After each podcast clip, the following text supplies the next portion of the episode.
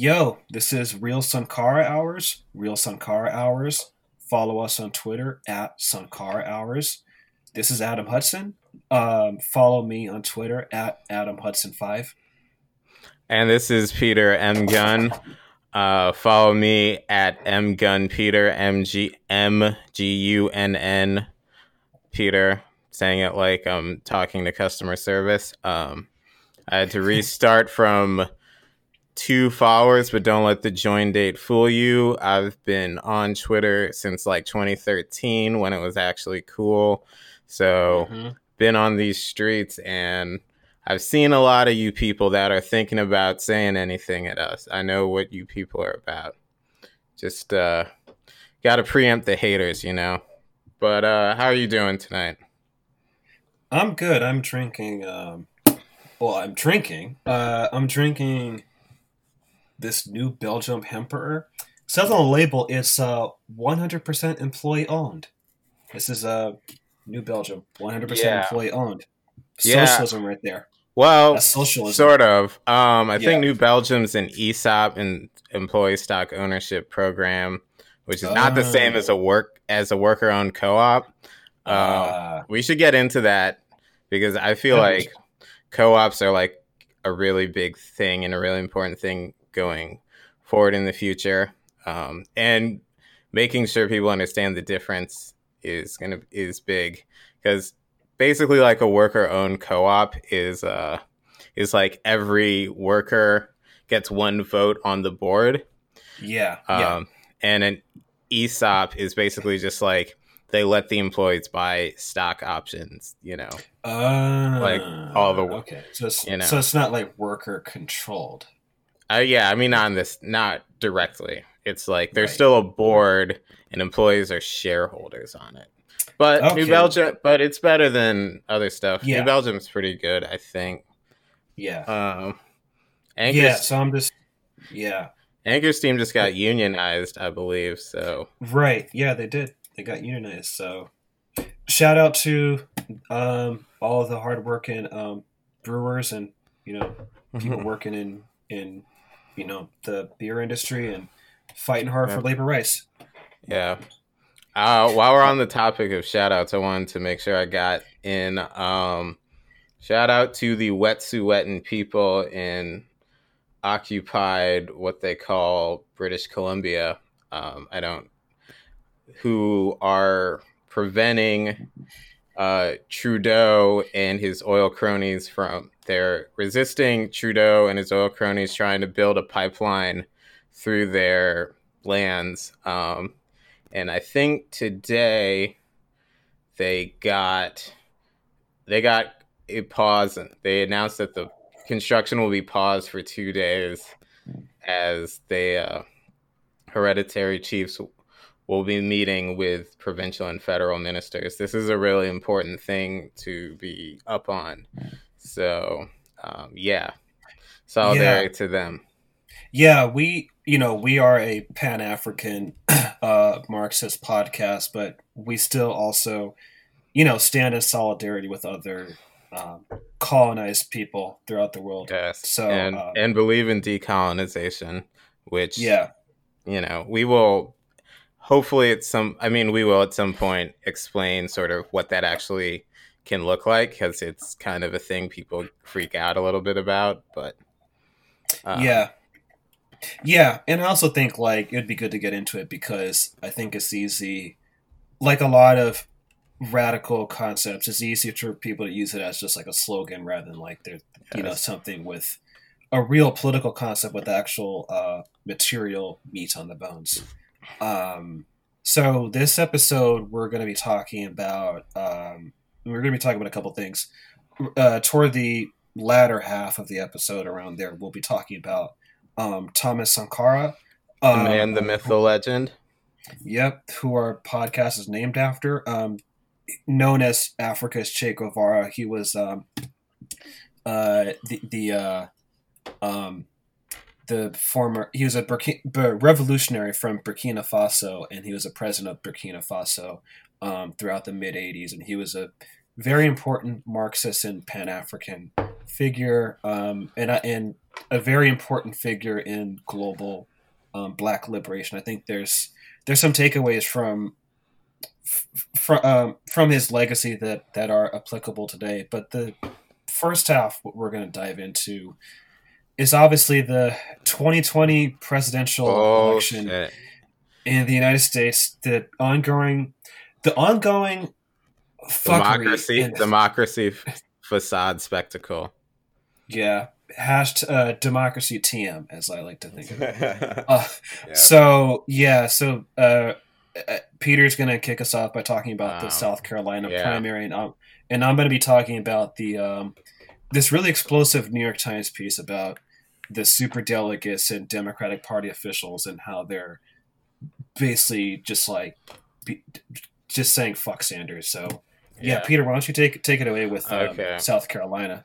Yes, uh, we're recording this on Thursday night, so the primary is in two days, and supposedly, right now they say Joe Biden has a commanding lead. Um, in a state whose Democratic Party is mostly black, um, Joe Biden, he just, you know, he just loves black people, you know, we just love Joe Biden. It's just just one of those oh, yeah. things, right? Even though every every black person has like a statue of Joe Biden in our homes. you know, you know us yeah. us colored folks. We just we just love Joe Biden, even if he's lying about being arrested in South Africa. And we all know who Corn Pop is. Okay, we all know Corn, corn Pop's Pop. everyone's cousin. Um, yep, exactly. Yes, we're all related. Next to next next to Pookie and Ray Ray and you know, and T Bone. Um, yeah, T T Bone as well up in Newark. Um, yeah, yeah. But but I find South Carolina to be interesting because you know, especially in 2016, this was sort of the big thing was that like, um, okay, yeah, Bernie's doing well, and yeah, he basically he. I mean, if we had the same measurements we have now back then, he probably would have won Iowa and he won New Hampshire, right? But you know, once he gets to the South, right, like Hillary Clinton's just got that sewed up, right? He's you know, and it and why and why, and I remember when I was still on Twitter, and you know, and in other situations like older black people, um, you know, just being like, what the hell is going on? I mean, like, why do you like? I know that you are like generally in favor of the things Bernie Sanders is asking for. Like, why don't you like Bernie Sanders? And you'd get the weirdest, um, you get like the weirdest responses from like Bernie's not a Democrat to he sucks at being a legislator, though nobody, no sane person cares about a presidential candidate's effectiveness as a legislature legislator. They just made that one up. Um, right. Yeah. And uh, you know, you know, he's just a white guy from Vermont or whatever. Um, these are and these are people who I'm pretty sure like knew who Bernie Sanders was beforehand. But, you know, I guess this came to a head in South Carolina when he got like really wiped out. Um, and I remember and I probably should have looked this up. I should have done more research for this, but you know, if I'm gonna like be reading books for this podcast, you guys gotta we gotta be making a little bit more money. um, subscribe, sus- subscribe, subscribe, subscribe, and you'll get also uh, what we forgot to mention at the beginning is uh, we have bonus content. We have a we like to call it yeah. Real Sankara After Hours. So, you know, that's that's bonus only for patrons. Yeah. Um, but there's some interesting there's some interesting things. But you know, anyone who sort of like is a career Democrat understands that in a lot of states and cities there's just like a machine politics where like you know, basically like these people have the power and they're bosses and they get to decide and you basically have to kiss their ass for a few years um, and then they will let you move up to higher offices. Um, and you know, basically by doing that process, um, then you eventually get to like be in position where you can run for like you know real shit like governor or senator or eventually president. And this is like you know so south carolina is definitely like a very machine heavy um, state. And specifically of course right republicans like to talk about you know oh right we're the party of lincoln right? But I mean, they are factually correct in the sense that, like, the Republican Party was created for Abraham Lincoln, basically. Um, and the Democratic part, the Democratic Republican Party is what it was called back in like the yeah. early part of the 1800s. You know, it turned, you know, the Democratic Party in the 1860s, right? Was the party of secessionists, of Civil War secessionists. And after, you know, after the Civil War, right, there was Reconstruction where the Republican Party, you know, there was a wing of it called the Radical Republicans, right, um, who were very ascendant, um, and they were doing a big hand in, you know, sort of shaping Reconstruction. And Reconstruction is a thing that kind of gets glossed over. Like if you're in history class, they're like, "Oh, Reconstruction happened, um, and then yeah. it's de- stopped," but they don't really talk about what that was. And this is very important, specifically for South Carol, the South Carolina Democratic Party. Um, Reconstruction was basically like you know, after right, wars are very destructive. So, like after a war is over, like the entire land that the war was fought on is destroyed. Um, and if you lose the war, then the winning army basically gets to, you know, run shit. So, in the context of the U.S., right, then like the U.S. army from the north, um, basically was occupying the South um, you know, after the Civil War. And, you know, Southerners think this is bad, but the big part of that was that part of during this occupation, there was a whole, you know, basically concerted movement to destroy the secessionist plantation, you know, slave owning class that made up the holders of power in the South, you know, and enfranchise black people. And I mean, you know, provide reparations, you know, provide equal rights. Um, even, you know, black people were elected to public office in the 1870s, right? Yeah. F- uh, fun fact uh, my dad told me this. I remember when I was a kid, like years ago, but um, both sides of my family like to do um, um, family history, stuff like that. And my dad pointed out that one of my ancestors was uh, a former slave who uh, was elected as a, I think it was a, he was a local politician in, in, Texas right after it was during the period of Reconstruction. So yeah, during that period, it was a brief moment where like, you know, a lot of formerly enslaved Africans who were newly free after the Civil War because you know, slavery was abolished. You know, black people were it was easier for them to participate in uh, political life. So you did see like, you know, some black elected officials now as a way to yeah essentially uh, make up for you know centuries of uh, yeah. slavery. Yeah, and I mean South Carolina specifically um, was a majority black state. That like it was yeah. that heavy. And um, also, like to add some context, like I was looking at the the the population, like the 1790 census for like um, the 13 colonies at the time, and like I believe it was states like South Carolina, Virginia, a lot of those states were like at, at 1790 like a third of their population was black like african. So by the 1800s yeah a state like carolina that that population is going to grow. So this is like consider consider that like 1790 states like virginia and you know like south carolina and, and georgia like they had you know almost anywhere between a third to two fourths of their population uh, being like enslaved African, like anywhere between like twenty to forty percent were like black people in those states were slaves. Yeah, yeah, it's nuts. Um, South Carolina became majority white by 1920 because so many black people had left. So that should give you a sort of insight into this. But sort of the, the during Reconstruction in 1876, um, there was a gubernatorial election, and so obviously, right? So obviously, um, the slave owning class does not really appreciate having their power stripped away and their slaves being freed and all that shit. Um, so they organize, which are, I mean, let's, there's no mincing words about it, terrorist organizations.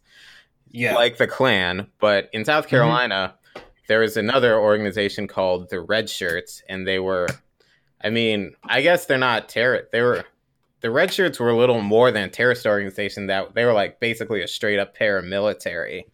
Um, it was, and so for the 18, the 1876 gubernatorial election, the election for South Carolina governor's office, um, the Democratic Party basically had its own militia that, like, it mobilized to basically terrorize black people into not voting for the Republican and instead vote for the Democrat Wade Hampton III, who um, won by a narrow margin of slightly over 1,100 votes.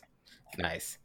Clutch. Hmm. Um, so, yeah, I mean, this is the kind of polit- this is the political history of South Carolina, like military coups straight up. And people, I think a lot of times that history gets glossed over and people don't understand exactly how violent sort of the revanchist project of the white planter class was. But it was i mean it was really fucking heavy. Um and so you know from 18 you know basically once the democratic party gets put back in power you know at the end of reconstruction it basically has a stranglehold on the state's politics like it did basically in every other part of the south right? The republican party you know does not have a it's it's not its brand's not doing so well in the South because it represents, you know, the North, the War of Northern aggression, aggression, all that shit, um, and you know that is the Democratic Party, you know, through obviously through the 40s, through you know Strom Thurmond's party, right, and you know, and it basically was that party until um, the 60s, right? Of course. But, you know, when like some people started defecting towards the uh, the Republicans over civil rights legislature and such. But you know, Strom Thurmond was still a Democrat, or I guess yeah. I, he I guess he eventually switched parties, but like the Democratic Party, even after the '60s, um, you know, still there's I guess like political blueprints. I'm not saying it was a racist party at that point, but there's sort of like political mechanisms. Um, I mean, there's I think yeah, because I think they still have that sort of good old Southern boy kind of culture in the Democratic Party, even after yeah. the '60s. Yeah, yeah and like, I think yeah, like people like I mean, Carter's pretty liberal, but I mean, he came from the South. Um, uh, Bill Clinton, I think, is a good example. Like he, yeah. he was in the in the nineties, he was, you know, seen as like, oh, I like black people, I'm down with black folks, blah blah blah. But like, he was still kind of had that. He was like a good Southern boy. You know what I'm saying? So, yeah. so yeah. Um, you know, and South Carolina was still like a very I mean, white law, white rule was written into the Constitution until 1968.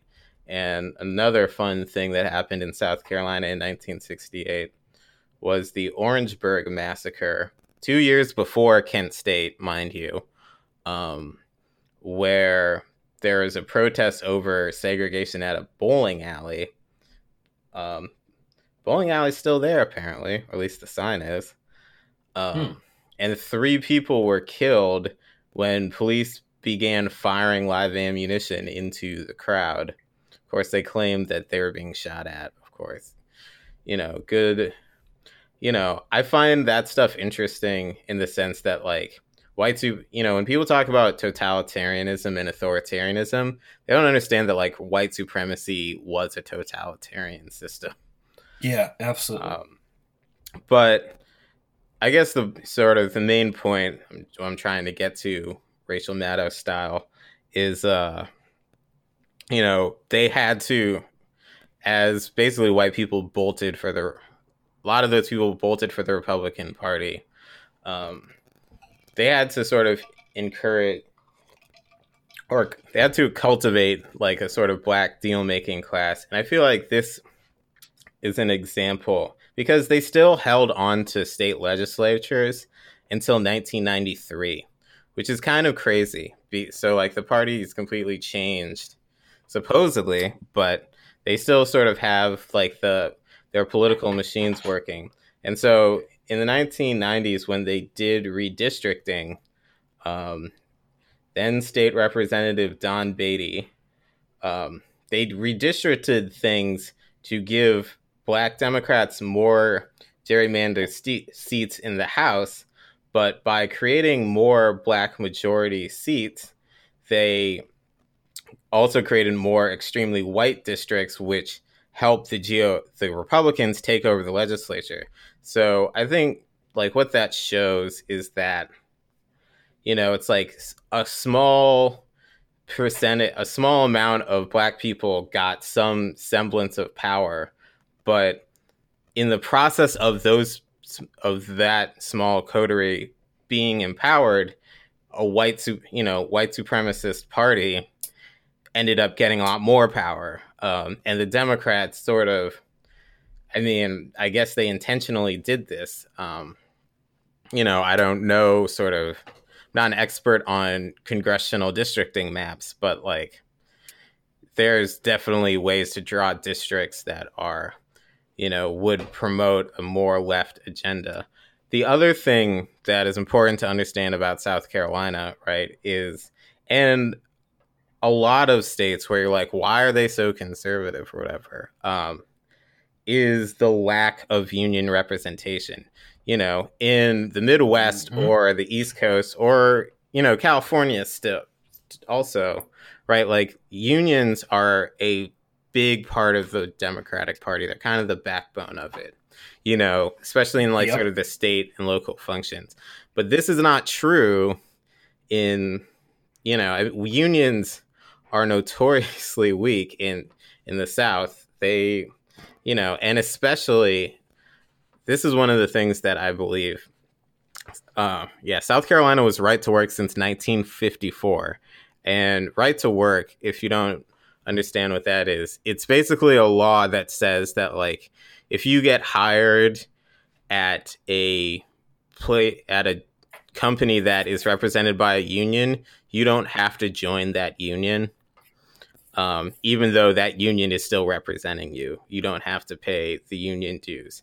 And of course, this creates basically a sort of selfish incentive where you're just like, I, I mean, union dues are like 30 bucks a month or something. Like, you know, in any situation, like the amount of dues you would get, you would have to pay um, to unionize. And this is sort of a good, like, an- counter propaganda to anti union shit. The amount of union dues you'd have to pay is always going to be a lot less than the amount more you would get from a collective bargaining agreement if you had a union. But, you know, it, it's one of those it's one of those master Republican laws. So yeah, since 1954, real OGs on this shit. Um, and the lack of unions basically is prevents like the you know unions are like the main instrument for driving progressive policy in America.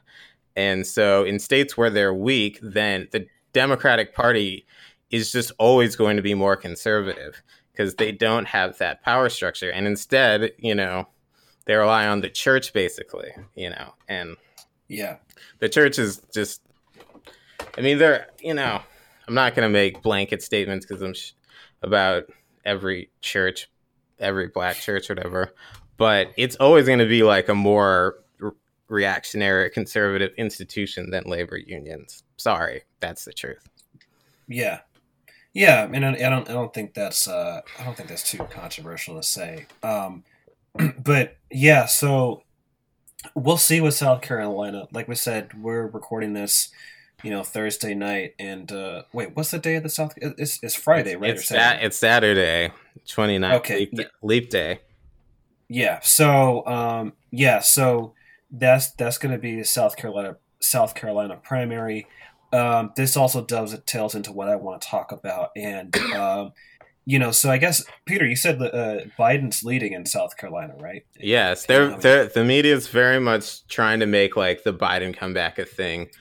Um, okay, I believe we'll that, see. Yeah, yeah, well, my my general sense is like for the sort of career Democrat apparatchiks, they really don't want Bloomberg to be able to just take this shit over. They also really right. don't want Bernie to be able to win. So, you know, the original plan of Biden, you know, Obama, right? He just he just sent a cease and desist letter. Uh, and that is I feel like that was one of those things where like he's sort of he's very much like I'm not weighing in, but I'm sort of and but he's been doing these kind of moves yeah. subtly. Yeah, yeah to sort Very of passive sig- aggressive. Yeah, signal that he's kind of that he's still like in favor of Biden, but he's not going to come out and endorse him because they need the process. You know, they have to rig it fair and square, right? Yeah. Speaking of rigging, um, so the, so there is this um, piece that came out in the New York Times uh, today, actually, and um, John Iadarola of the Young Turks described it as a bombshell New York Times piece. Oh, and I think that's a pretty by, fair assessment. Oh, by the way, yeah. young young Turks, recognize your fucking union, dude. Stop yes, being, yes. stop playing around. Yeah, so Young Turks, yeah, recognize your union. Just want to say that. So shout out to the TYT union fighting hard for representation. Um, anyway, so this is a, a New York Times piece. The title of it is Democratic leaders willing to risk party damage to stop Bernie Sanders. um, and so like the, the sort of the, the, the sort of sub headlines basically. So they interviewed dozens of Democratic Party officials, including 93 super delegates, and they they found overwhelming opposition to handing Sanders a nomination if he fell short of a majority of delegates. So apparently, under the rules, um, in order to get the nomination, you have to get a majority of delegates. Nineteen uh, and now, yeah, and also like consider the fact that there's like you know over half a dozen people running on the ballot, so like it's going to be hard for any candidate to get a majority of of of the delegates. Um, and so, so this this so, piece, though to be clear, Bernie is the only person who could possibly do it. Exactly. Yeah. So the piece says um, this is the third paragraph of it. Dozens of interviews with Democratic establishment leaders this week show that they are not just worried about Mr. Sanders' can- candidacy, but are also willing to risk intra party damage to stop his nomination mm. at the national convention in July if they get the chance. Since Mr. Sanders' victory in Nevada caucuses on Saturday, the Times has interviewed 93 party officials all of them super delegates who could have a say on the nominee at the convention, and found overwhelming opposition to handing Ver- the Vermont senator the, no- the Vermont senator the nomination if he arrived with the most delegates but fell short of a majority. So basically, like, so we're going into South Carolina, right? So far, like Iowa has been like, eh, there's been some fuckery going on, but I think it's fair to say that like Sanders pretty much got. He got the most votes he got the most votes, so he won. So San Iowa got uh, Sanders got Iowa. He got Nevada. He got New Hampshire. And his support only seems to be growing and growing and growing. And the first episode, our first episode of this podcast, we were talking about um, Occupy Wall Street and sort of the well, first of all, the, the 2008 crash, right, financial crash, then Occupy Wall Street, and that kind of, I think, years long bubbling of economic populist rage that's kind of been going on in this country.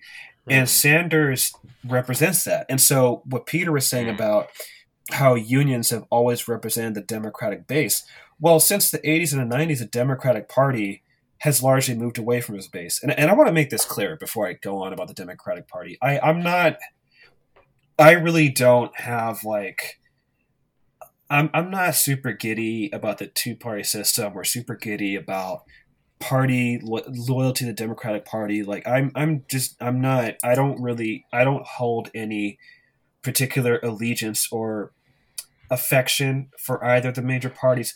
But uh, it's fair to say that traditionally the Democratic Party, particularly since uh, uh, Franklin Delano Roosevelt and the whole New, New Deal, that the Democratic Party has always supposed to have represented unions, the working class, and since the civil rights era, um, black people and people of color. Right? That's always been like the Democrats. That's always been part of their coalition. That's the Democratic base. Essentially, a union, working class, downtrodden, non-white, um, and and and, and university professors. Right. Yeah. So that's the Democratic Party coalition, and for the most part, the the Democrat the Democratic Party and the establishment has largely moved away from its base, the heart and soul of it, and it's really important, especially for political parties, because I think a lot of like I know I know someone who's like kind of a um, sort of a what you would call like a consultant, right? And I think there's a good deal of these like sort of party consultant people who like they truly believe in liberal institutions, party institutions, and preserving the the the unity and sanctity of those institutions. But a lot of times, and you see their commentaries a lot in like the New York Times and a lot of these like other liberal publications. But a lot of one thing that they tend to miss out in their um, analyses of of uh, of the election and um, political institutions is that political parties really they get their legitimacy from their base. If the party yeah. does not have a base that it it it, it pays base. fealty to, a mass base that gives it legitimacy and it pays fealty to, that party is is, is no longer legitimate. So, and that's wow. when it comes to saving the Democratic Party. If you if that's the thing anyone if you care about, like saving the Democratic Party, the smartest thing to do would be to nominate Sanders because his base, you know, contrary to the, the all the, the talk about Bernie Bros, the base of Bernie Sanders is largely people of color, women, and working class people. That's the Sanders base, and Sanders' base is the Democratic Party's base. That's their base. And so and I think since the 80s, a lot of people, a lot of the Democratic Party's bases felt like, you know what, this party's moving away from our interests, mm-hmm. our legitimate political aspirations, our economic interests. The party's moved away. And considering things are getting really, really bad in this country, especially economically with the climate crisis and these endless wars, the Democrats have to make a decision like, okay, are we truly going to represent the will of our base or not? And this is why Sanders has been winning these states, is because Sanders speaks to the heart and soul of the Democratic Party's base. And since yeah. the 80s and 90s, the Democrats have largely been gone the neoliberal route. We're going to, you know, they've been kowtowing to billionaires, Wall Street, corporate America.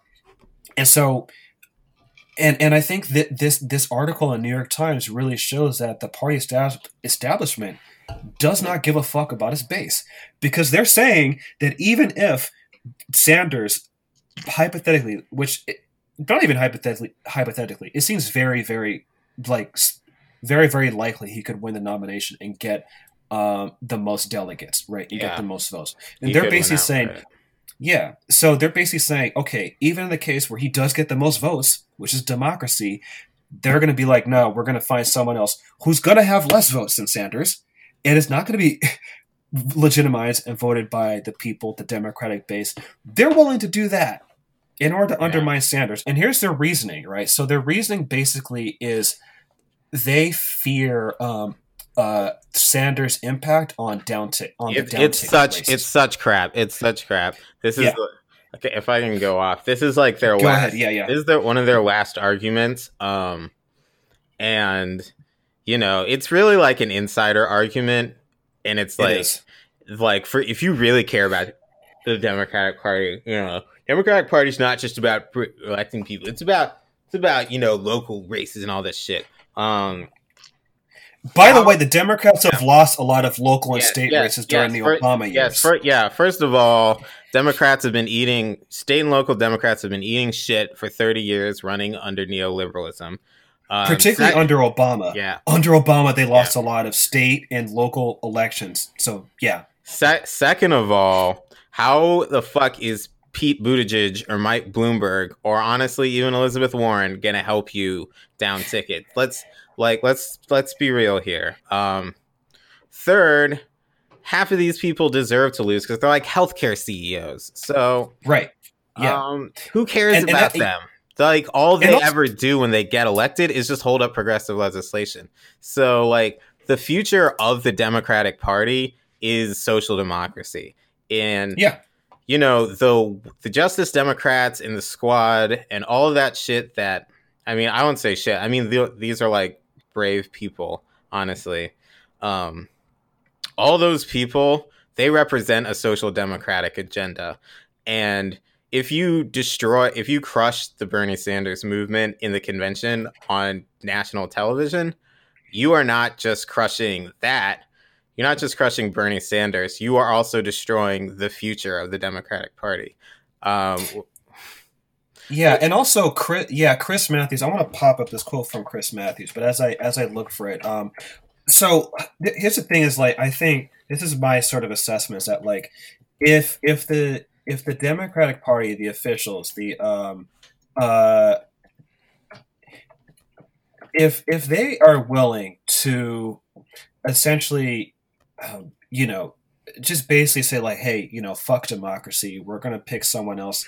Um, they're basically guarantee just saying the U.S. might as well say outright that it's a it's a one party state, and also with the down ticket race impact. I mean, like Peter, I think that argument's bullshit because here's the thing: like what they should be doing is running better Democrats. So if yeah. if if the wind is blowing in a social democratic direction in the country, and Sanders represents that, if the Democratic Party again, if they care about preserving the longevity of the Democratic Party, it would make sense like to, to say, okay, you know, we're going to run more progressive candidates on the state and local level, rather than sort of sort of uh, cut cut the Sanders movement. Because again, the Sanders it's beyond Sanders. Like he represents again the base of the Democratic Party that has not been listened to, and yeah. these elites are scared, and they're at the point where like Chris Matthews on MSNBC, he kind of said the quiet part out loud, and I'm going to read it because, it, again, I think he's saying what a lot of these people are thinking, and it ties into this article. So he said this a couple days ago. He said, um, "I'm wondering whether the Democratic moderates want Bernie Sanders to be president." Then he goes on, "This may be too exciting a question to raise. They don't like Trump at all. Do they want Bernie Sanders to take over the Democratic Party in perpetuity? I mean, he takes it over. He sets the direction of the future of the party. Maybe they'd rather wait four. Maybe they'd rather wait four years and put in a Democrat that they like. So think about yeah, that. Yeah, yeah, yeah. No, these, these Dem- what they're saying.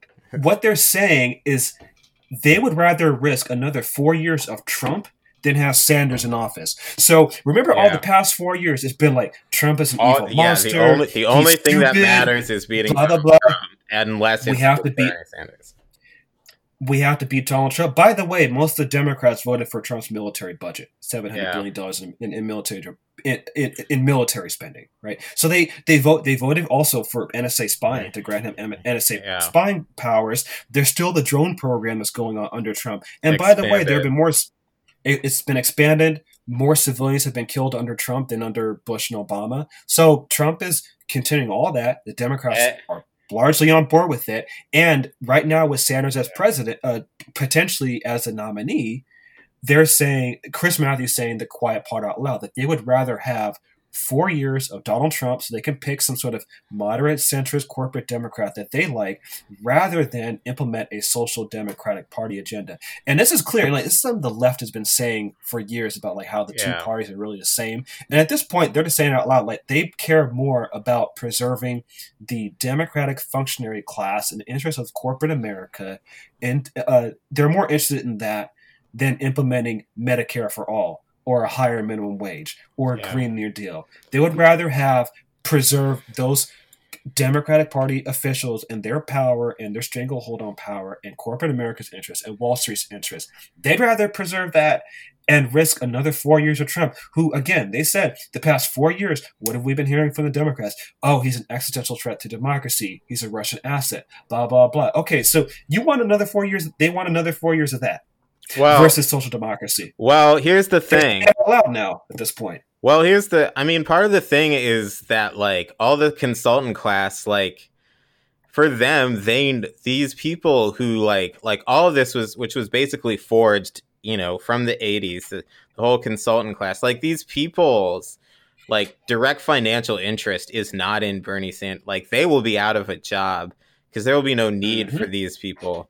Um, exactly. And there'll be, and there will be, if Bernie Sanders wins, like there will be a lot of people that will be out of the party.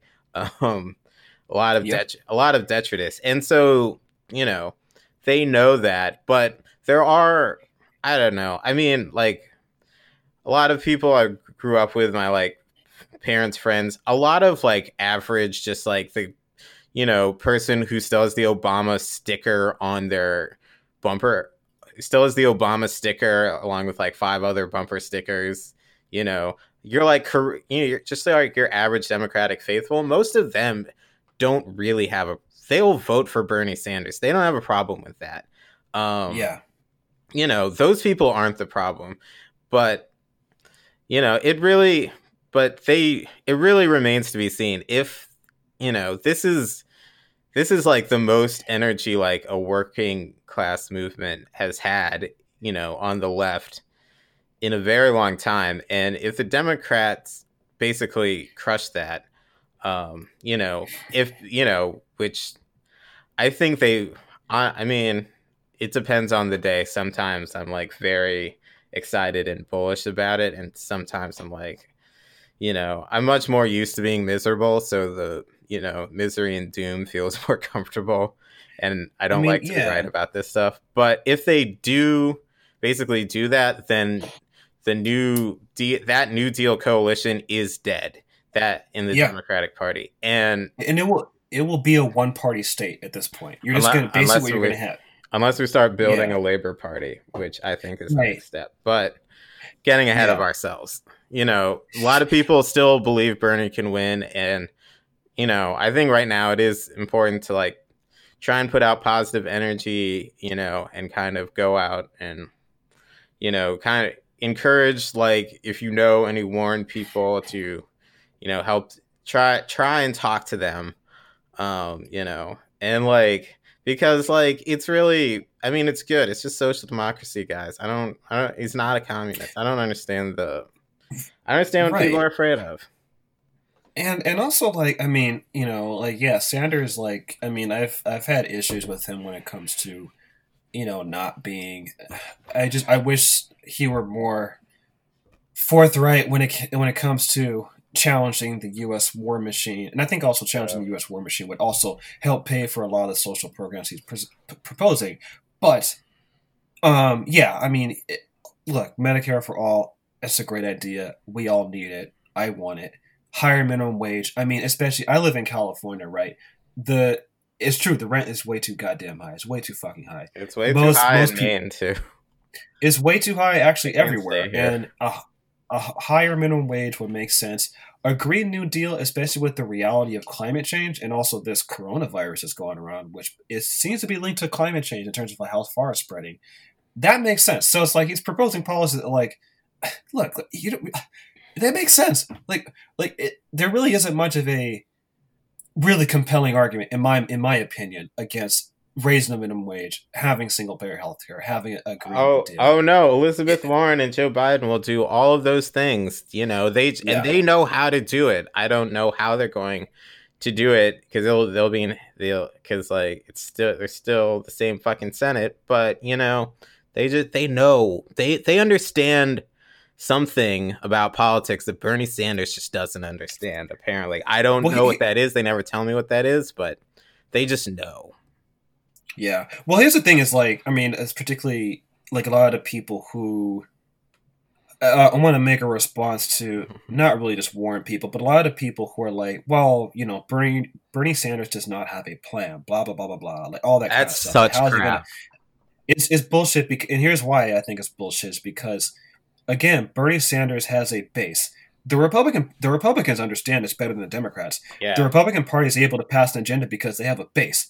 It's a horrible base. It's a racist base, but they have a base that they're accountable to. And mm-hmm. so that base provides political muscle that helps them get their legislation passed. The Democrats need the same thing. You need a base that represents you. It's just basic politics 101. If you're a political party and you want to pass legislation, your base is your political muscle to get to get things through. You're not going to get things through by meeting Mitch McConnell halfway. That's yeah. not that's not how it works.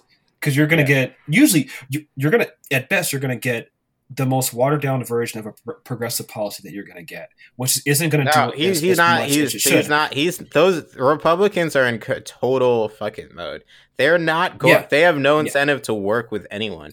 The, no, the whole, that whole idea of bipartisan compromise is based on a previous reality where there basically when white supremacist patriarchy was so completely entrenched in national politics that it really was just like a gentleman's club and it was like you know yeah we'll just drink a bunch of whiskey and uh, hammer the shit out right? That's not like what politics is now. So and yeah.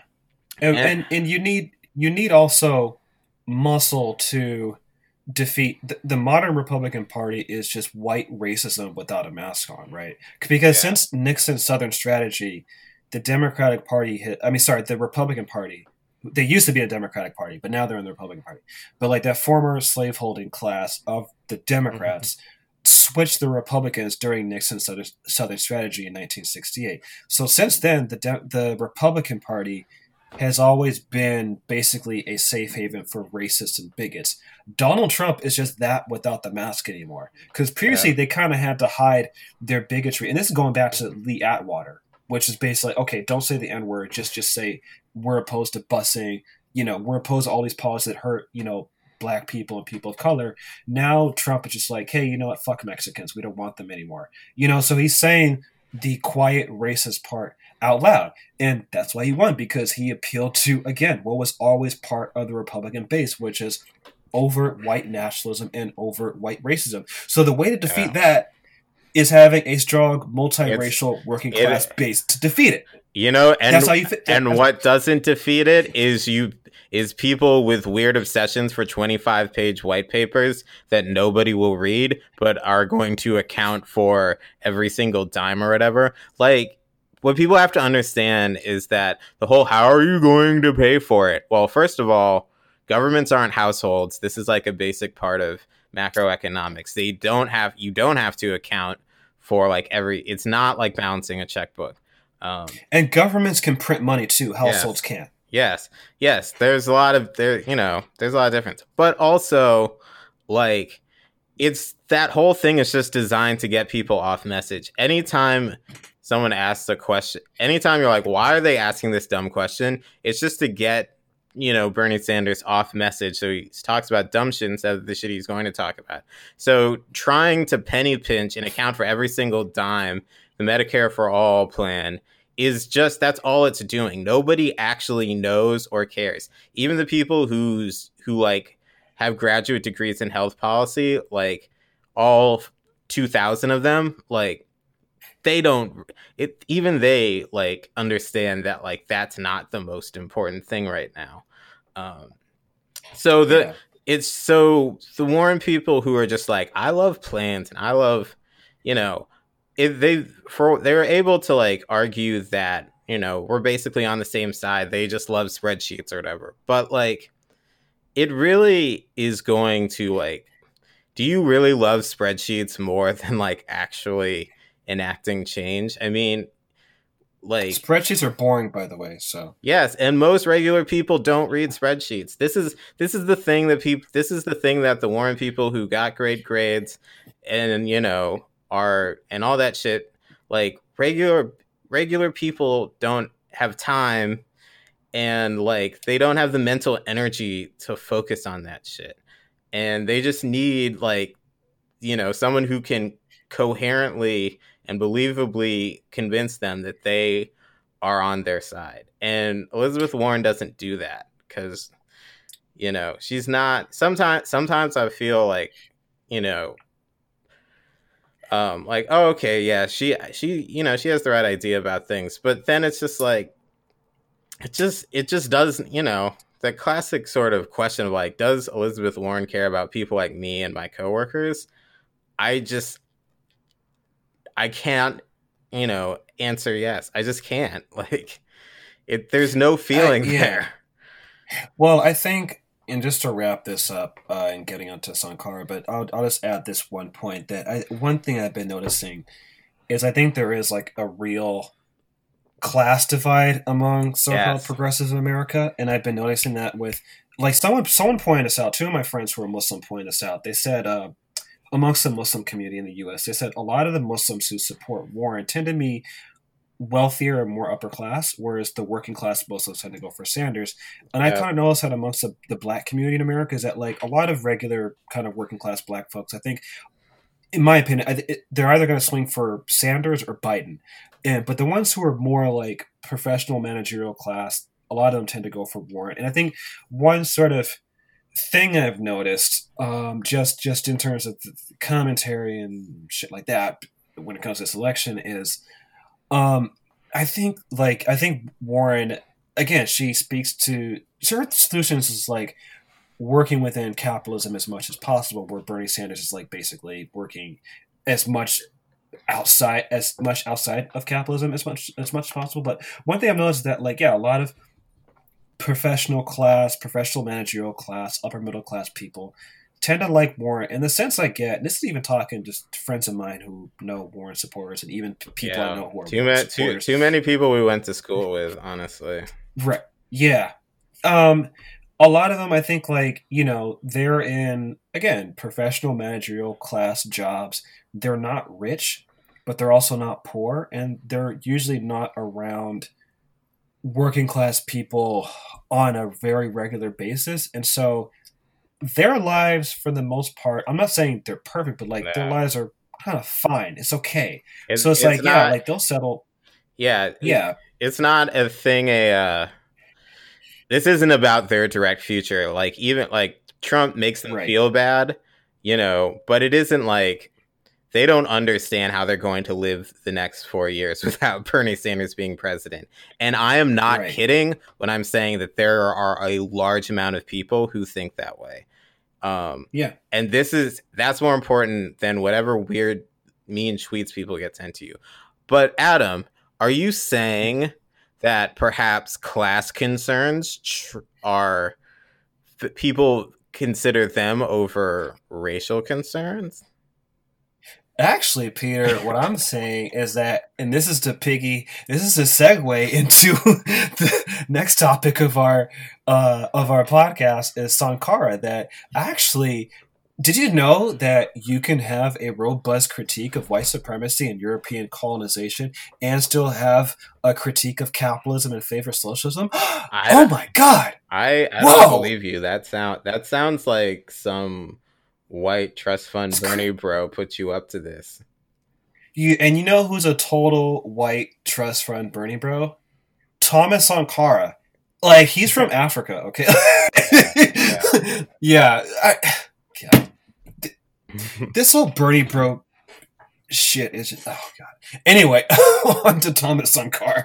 Uh, yeah. to to the man who we name the man who uh, we named our podcast over, Thomas. Yes, yes. We um, word up, white lefties. We're the only ones who can claim him. You can't claim him anymore. Yes. Sorry. Yeah. I exactly. love you guys, yeah. but um, it's it, you can't claim him anymore.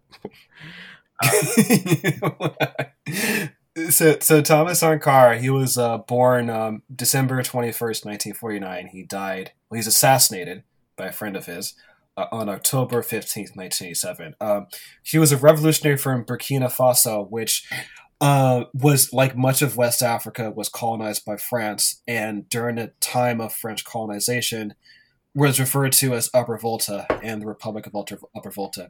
Burkina Faso, when Thomas yeah. Sankara became president, means land of upright men. He changed the name to Burkina Faso. It was Upright yeah. Volta. It was upright upright Volta. um, so it was like a band name. Yeah, yeah. Mars Volta is cool. Upper Volta yeah. when um when he took over, he and he was the one who changed it. You know, in the classic sort of sense of like getting rid of the colonial name, um, and yeah. getting rid of the neo-colonial system that accompanied it. And that's you know that's basically he was someone who um, he yeah he grew up in pretty poor family. Um, and but he was very smart, and he, you know, in a lot of in a lot of you know poor countries, the military is the only way you can advance yourself. Um, yeah. come from humble backgrounds, so he joined the military and did enough well in school to get sent to a military academy in Madagascar in 19 mm-hmm. in 1970 and what was going on in Madagascar in 1970 in the early 70s yeah. Yeah so I think Thomas Sankara I think um, his family I think his upbringing was probably somewhat middle class but I think like being middle class in Burkina Faso at the time may be different than yeah. middle class in America but so yeah like he um he began basic military training in 1966 so he was like i think he was around like uh, like 16 17 around that time um, and he went to madagascar for officer training and um, this was the the at that time it was under the government of um, philibert tsiranana and madagascar had um, basically won its independence from france um, in the early 60s but uh, Tsiranana was sort of like I think one of those sort of neo-colonial pop, uh, politicians who was a holdover from the, the former European colonizers. And so there were popular um, student and farmer uprisings against the government of Tsiranana at the time in the early 70s. So Sankara is, you know, a young young guy going through office training in Madagascar and witnessing these popular um, uprisings against this essentially this neo-colonial government. And it was around that time he was reading Karl Marx and uh, Lenin. So he was getting real political consciousness yeah. at the time he was getting military training. Then he returned to yeah, I, what was then still called Upper Volta in 1972. Yeah, I I want to say that you know, yeah, in the late 60s, early 70s, like you know, every like, especially in a lot of the global South, it was like people were just like everyone was learning about communism, you know, and not weird Cold War shit like the like the actual shit, you know, they either would like you know, you could go a lot of people went to the Soviet Union for, you know, free university education and, you know, people like Ho Chi Minh and, you know, lots of people from Africa as well um, got, you know, learned like were trained in guerrilla warfare. A lot of the ANC, African National Congress, that was fighting the apartheid regime, you know, were trained in the Soviet Union. Um, and so you know, it makes perfect sense that like just being in a military academy in the early 70s, you know, he would be exposed to these ideas and I think he was even exposed to them earlier, but there he got to see him in action and it clearly had an effect on him. So, mm-hmm. yeah, and he so after his military training in 1972, he returned to what was then still called Upper Volta, but now it's called Burkina Faso, and there was a a border war between Burkina Faso and Mali, and that's where he uh, he earned his fame b- being a soldier during that war for his heroic performance, and so um, he became more politicized, and he was a popular figure in the capital of uh, Ouagadougou. That's the capital of Burkina Faso. Um, that's the that's the way I know how to pronounce it. There could be other pronunciations, mm-hmm. but he's he was also a musician. He was a pretty decent guitarist. He played oh, in a oh, band. He he so this he, guy was he and like, Blaise cool. were in a band together. Oh man, that's a, that's a uh, fucking movie to be made. I can't. Yeah. I can't and so yeah, and and he um he met Blaise Compaoré um in uh, commando training. Um, it was I think it was around the time he was doing commando training somewhere in, in like Morocco, and so um anyway he he works his way up through the military government, and he he becomes president of Burkina Faso in uh basically a non-violent coup d'état um in uh in 19, 1983 um and yeah, and one one thing that really st- sticks out to me in learning more about Sankara is, um, and I think what's really interesting, the more I learn about like African history and politics, and, and I'm, I'm still learning more, so yeah. I, I, don't, know everything, but what I find we definitely fascinating, don't know everything. right? Yeah, so we're we're still learning as well, but the, you know what's fascinating about Sankara, and I think particularly at that time is you know, after uh, the independence movements, um, the national independence movements in these African countries, you know, there's there's still self rule in terms of the governments, but there's still like a sort of holdover class from the colonial era that still want to have hold on power, and there's still like a segment of elites in African continents who still want to yeah. maintain a friendly relationship with their former colonial powers, whereas Sankara was like, yeah. "Fuck all that." Yeah, neo, he, and he neo, pissed off a lot of people because. yeah, neo-colonialism. Um, Kwame Nkrumah, the leader of Ghana in the late '60s, um, he wrote a lot about it. If you want to understand, sort of, basically how, um, you know, they, yeah, African states were granted formal independence, but the colonial relationships, you know, that made the relationships that made colonialism profitable for European countries, especially France. Um, they have a whole thing called Françafrique, which you know is basically like the neo-colonial relationship France has with its former colonies, um, including yeah. Burkina Faso. Um, yeah, mm-hmm. that's yeah. That there's that, also yeah, and um, you know, also ever since this is one thing to kind of keep in mind too. This is more um, contemporary when it comes to uh, understanding, um, you know, Africa uh, during um, the 2011 2011 um, U.S. NATO uh, U.S. slash NATO military intervention in uh, Libya there is a spillover effect it had in the rest of, rest of Africa, and a lot, of, particularly France. I remember the time they were very giddy about being part of the mm-hmm. coalition to bomb Libya and get yeah. rid of Gaddafi. Oh yeah, they rolled into Mali. Were, they were so happy about it. Yeah, yeah. So, um, and also like when it comes to you know, uh, um, drone strikes, um, there there's a drone drone base in uh, Niger in Africa and I'm sure some of you guys remember there was an um, ambush against U.S. soldiers in Niger not too long ago. Um, and so there's a lot of like covert and secret operations going on because the U.S. is still looking at because if you look at Burkina Faso on the map, there's Burkina Faso, there's Mali, there's countries like Niger and Chad that are pretty much like right on the edge of the, of the Sahara, and a lot of those countries are Muslim, and so the U.S. is still is viewing Africa as like another front in the war on terror. And so there are some which, which, is, which is a fun way of saying running guns to separatist militias to yeah. um, further, you know, their own geopolitical goals. Who, whatever they are, who even know? It was like, what the hell are we doing in Niger?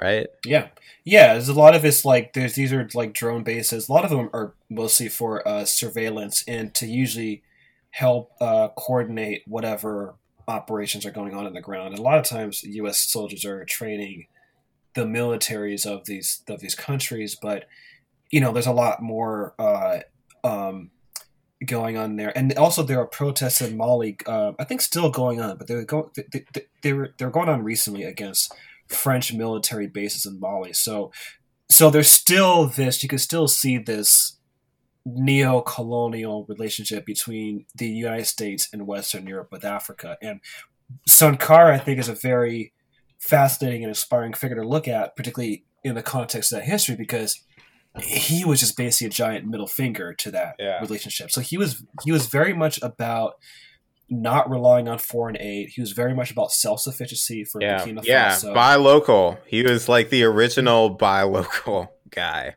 Right. Um, and, and not in like a hipster semi capitalist way. He was very socialist, communist. Like he was and yeah, he he was he was basically just said F you to foreign aid.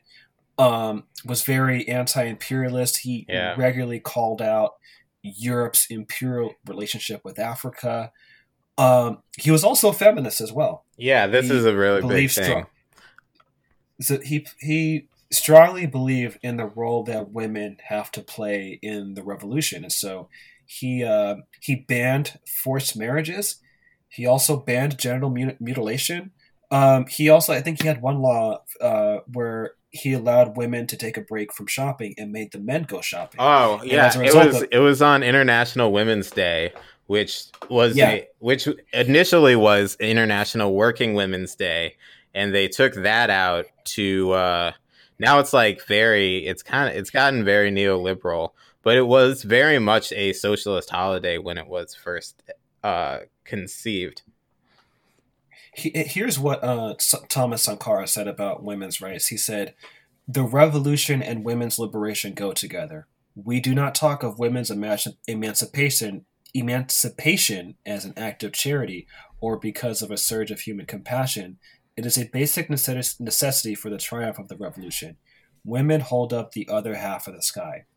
Um, yeah, he also promoted um, contraception, and so like, you know, he was very ardent socialist was all about empowering Burkina Faso and was was a feminist, and so he he saw um, the role of women as crucial in terms of building up Burkina Faso, building up the nation, building up um, the revolution, and yeah. uh, he also he also made severe cuts to the salaries of government employees because previously they were like a lot of a lot of government employees uh, officials at, the time were driving nice cars had fat salaries so he cut their salaries by a lot i forgot the percentage was it was significant yeah. he also cut his own salary forced them to drive they had to switch from the old mercedes benz to like these sort of just regular janky cars so they, they had to live i was trying to figure that out I, I think i think so I think they were Pugos. I'm not sure. Maybe someone else can look up the model yeah. of the car. It was an old, one of those old, like kind of seemed like a European 1980s model car. Um, he he himself lived very humbly, so he practiced what he preached in terms of his uh, socialist values. And you know, a lot of times, like uh, socialism here in the West is, it, particularly in the United States, has always seen like, oh, it's just you know, it's just only white dude bros compare care about socialism. Only white dude bros care yeah. care about capitalism. But Sankara is like to me he you could he, he's the one who he understood the inter great i'm gonna say intersection like intersectionality like intersectionality is a good word it's not a bad word yes it's not a bad it's just been watered down so so much that i'm i'm conscious about how i use it but he yeah he under he he implemented socialism within the context of uplifting the Burkina Faso nation, and uh, unfortunately, he met a very um, tragic end. Like I was saying earlier, he uh, pissed off a lot of African elites who still wanted to have a capitalist relationship with European capitalist countries. So his friend, Blaise Compaore, there was um, basically, yeah, there's a coup, and it, he was assassinated in yeah. a coup in October 15th, 1987. And the troops were led by his friend, Blaise Compaore. Um, it's just something. Uh, uh wait, I want to read the quote that uh, that, that uh, Sankara said before he died. But it was just a week before Sankara's assassination. He said, "While revolutionaries as individuals can't be murdered, you cannot kill ideas." And he was assassinated hey. by his he pre he yeah. preceded V for Vendetta by twenty years. yeah. Um, and so Blaise Compaore, um, he uh, yeah he uh, played or he assassinated. Uh, I don't know if he was the one who pulled the trigger, but he was part of the coup that the coup um, that killed Sankara. Yeah, he might have. I should I should have yeah. watched the documentary again right beforehand. Yeah. But I do want to I do want to sort of get into some of the later parts. So like he was only in power for 4 years and like yeah. In those 4 years, right? He uh he like massively increased the grain output um you know engaged in these sort of very I mean they were a lot of this a lot of the tactics and stuff he was doing was like straight from the Soviet Union, from like the Russian Revolution. I mean, you know, some. Well, I. Well, he he. There were some. We'll get to sort of. I don't know. I wouldn't say criticisms, but it was. It got by the end. It was getting to be a complicated situation, but you know, he uh basically like built utilized people power pure people power to build like a hundred kilometers of railroads. Um, and he, you know, and he was leading. He was trying to um, organize, you know, basically get like the entire African country, African organization of African unity, basically like most of the continent to do a debt strike on, um, on the uh, oh, with the World Bank because you know the World Bank and IMF International Monetary Fund were basically these institutions set up to like give out loans for development in global south countries but they usually came with these terrible restrictions um, and yeah it, like and you know basically you'd either end up being unable to pay it or you'd have to impose all these very pro market um, you know measures sell off all of your uh, sell off all of your like state-owned assets and stuff. But I guess some of the more controversial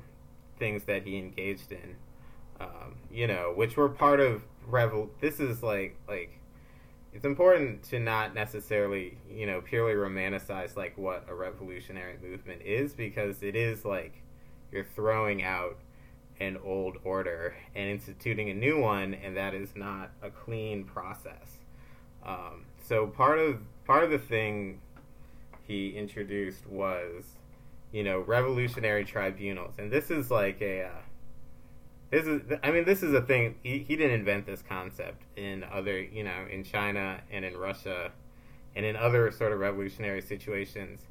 You know, it's basically like the idea is that, you know, in the new revolution, like your shitty boss and the landlord that has you know treated you like shit and every and all the corrupt like officials you know that exist in your area beforehand um you know now like you get to put them on trial and enact some sort of justice. But you know if it isn't sort of like a rigorously overseen process then you know what can happen is that like basically people have like old scores old feuds they settle and they can and they utilize um, you know this new revolutionary situation to um, you know set, sell the scores. Uh, hold on a second. Um, hey everyone, Adam here. Uh, Peter and I we had um, some technical technical difficulties with the podcast software on our end, so um, the previous hour was recorded fine, but then it stopped in the middle, so I had to do some uh, kind of cutting and pasting and syncing with the audio. So yeah, around this end we got cut off, and then we had to just redo redo the take. So um, the next couple, the next 10, 15 minutes of this podcast is fine. So anyway, just wanted to uh, make a note of that because yeah, because as you can tell on the podcast, there's a weird sort of uh, uh, sort of glitch that happened. So anyway, that was the reason why. Um, but don't worry, the next part of this podcast toward the end, uh, everything everything else is fine. So anyway, enjoy. Yeah. All right. So last time around. So one of the things Thomas Sankara did was institute people's Re- revolutionary tribunals, and this is not like a concept he invented um, happens pretty frequently in revolutionary situations.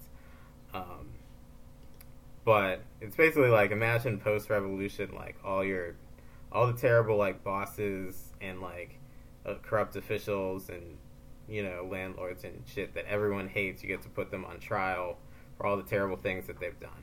Um, and this is a good thing. Like let's not, let's be clear. This is a good thing, but it can be. Um, you know, it you know like any sort of judicial process, it has to be rigorously overseen, and also like uh, um, Amnesty International, you know, freaking imperialist stooges, um, you know, criticized, you know, a lot of like sort of liberal foundations criticized this for not adhering to you know the traditional sort of jurisprudence uh, like you know, right innocent till proven guilty, you know, right to a lawyer and stuff. And I mean, some people agree with it, but it's also true that like a lot of those norms are like about the bourgeoisie defending its property.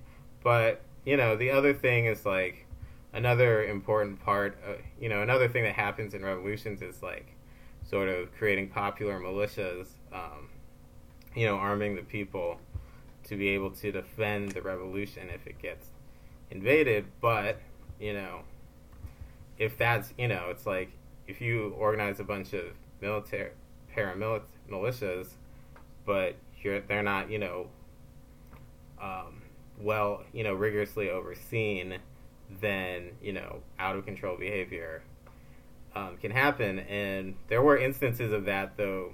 Sankara um, definitely you know took um, steps to uh, you know address that. And I guess the other big thing is that um, you know there were you know in the middle of the literacy program there also there basically weren't like independent unions um, which uh, created a problem with like the teachers and there was a teacher strike in 1987 um, and he tried to sort of create like a revolutionary teachers program um, that you know didn't have the great it, it didn't do well so by 1987 um, you know he was getting a little bit unpopular at home but that really wasn't what did him in honestly what did him in was the elections in france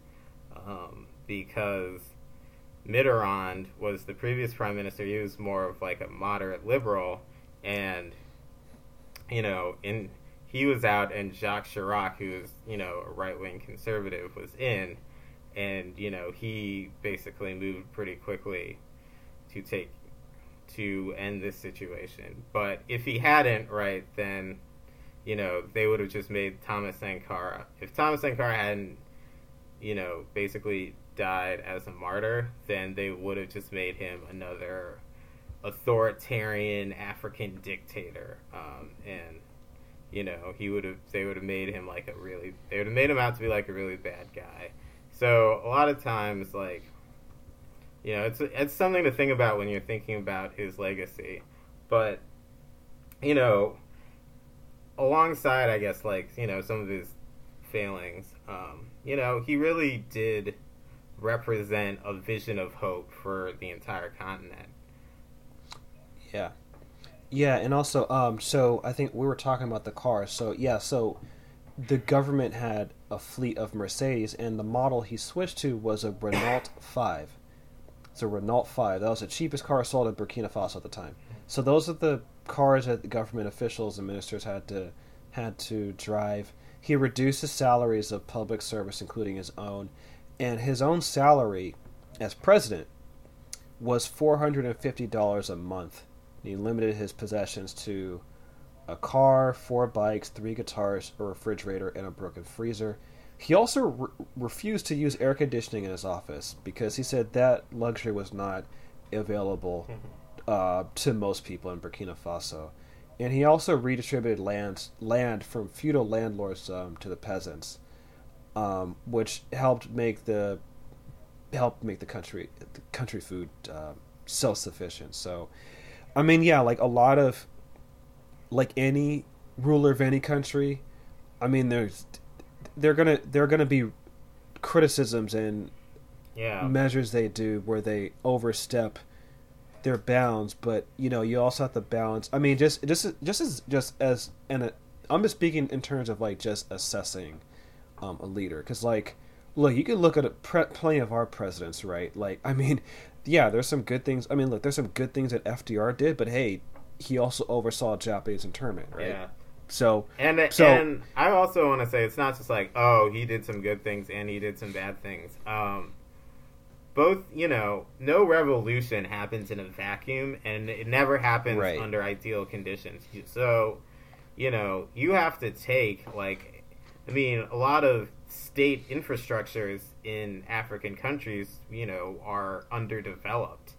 and so yeah. you know you really do have to work with what you've got, and so you know that can go awry, but it isn't like you know, but these are parts of the process. It's not like there are some less you know uh, hope and wonderful, inspiring parts of the process. Um, you know, it's it's not it's you know it's not like people. I don't like to talk about. I don't like to use the R word so much right now because I think people need to be very clear about what that process entails if they want to go around calling for it. Right.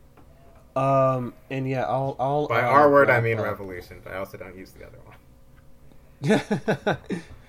uh, so Blaise Compaore, um, he was president of Burkina Faso. So he he basically assassinated or at least played a role in assassinating Sankara in um, 1987, and he um, basically undid a lot of the reforms that were implemented uh, by Sankara from 83 to 87. And Blaise Compaore was president from of Burkina Faso from 1987 to 2014. So he was in office for 27 years, and there was an uprising in 2014 that um, ousted him, and he had to. He he was ousted on. He resigned from as president on Halloween, October 31st, 2014, and he fled to um, uh, Ivory Coast, and um, yeah, and so uh, he was he was also he played a role in the in the Sierra Leone Civil War. and He introduced Charles Taylor to um, Muammar Gaddafi. He also he also helped Charles Taylor in the Sierra Leone War. So like, um, you know, he he had a Compaore had a pretty uh, not so pleasant Yeah. record. Yeah. I'm He- putting that, I'm, I'm putting that very Yeah, very very. I- he also he also like completely changed course and basically did all the neoliberal IMF, you know, shit France and everyone else wanted him to do. Yeah. And so to wrap this up, um, uh, you know, given not just this election, but the, the things that are going on in the world from the, you know, endless U.S. wars to the very serious climate crisis in the world, um, the rise of fascism in the West, not just in the United States, but in Europe and throughout Western countries, um, and, and even also in India too, with with Modi in power as well. Mm. So, you know, all all the stuff that's going on, and and I think that there's a real collapse of legitimacy in the neoliberal world order, and I think there's there's this time is ripe uh, for new, fresh, radical political thinking because I think as we began this episode by talking about the elections, it's very very clear that Yeah. the two party system uh, is, you know, the, first of all, the Republican Party they just want total white nationalism and fascism at this point, whereas the Democrats they don't want, they would rather have four years of Trump than social democracy. So the Democrats like don't want to have any kind of even mild progressive reform. So at this point, especially with the Sanders base, you know, it's this like if, if you don't have a Democratic part a, a party in the U.S. that represents that very real uh, aspiration for progressive, populist, social democratic policies, it's got that energy has to go somewhere. So I think now's the time to have real radical thinking and ideas in politics and there needs to be like a new kind of politics and, and sort of the I guess raison d'etre of the, this this this show or his podcast, and the reason why we're doing this is like we both Peter and I sort of see ourselves as at least trying to stand in the tradition of people like Sankara and other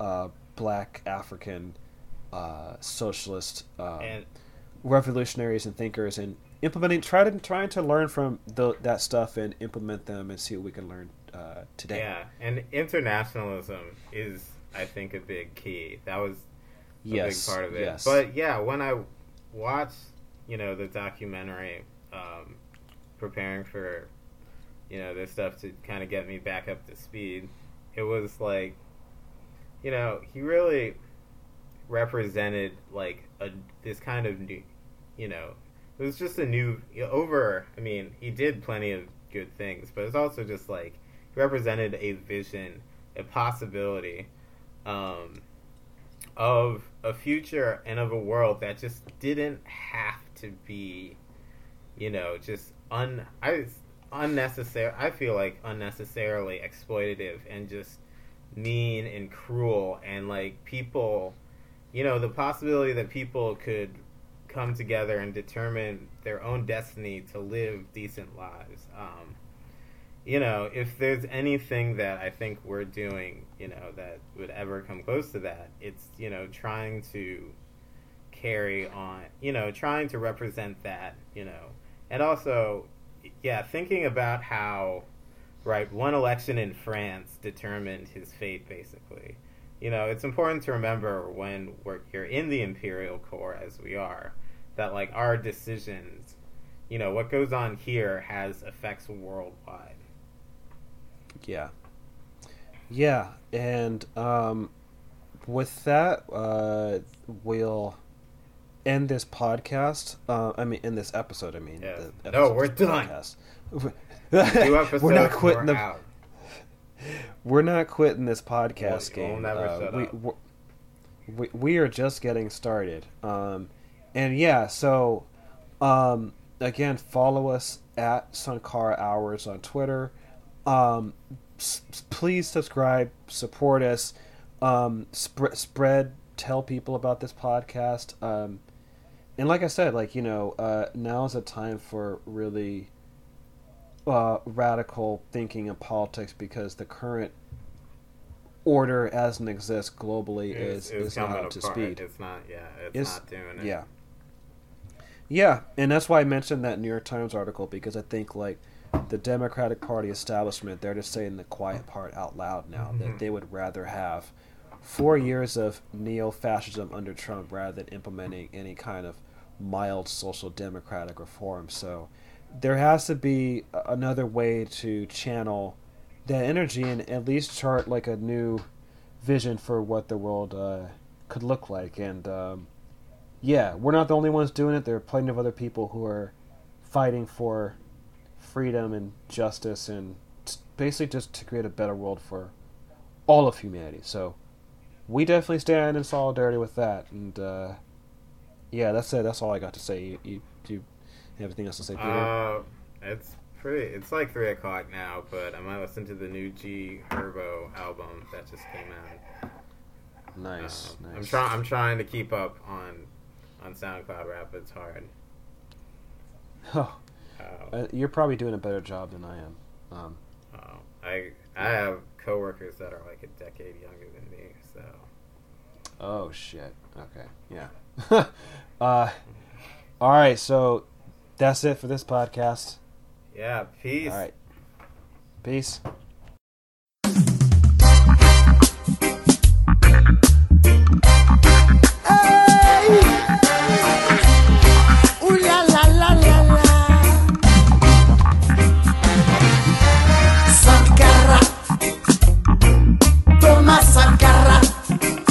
Capitaine Sankara, ce sont tes bras qui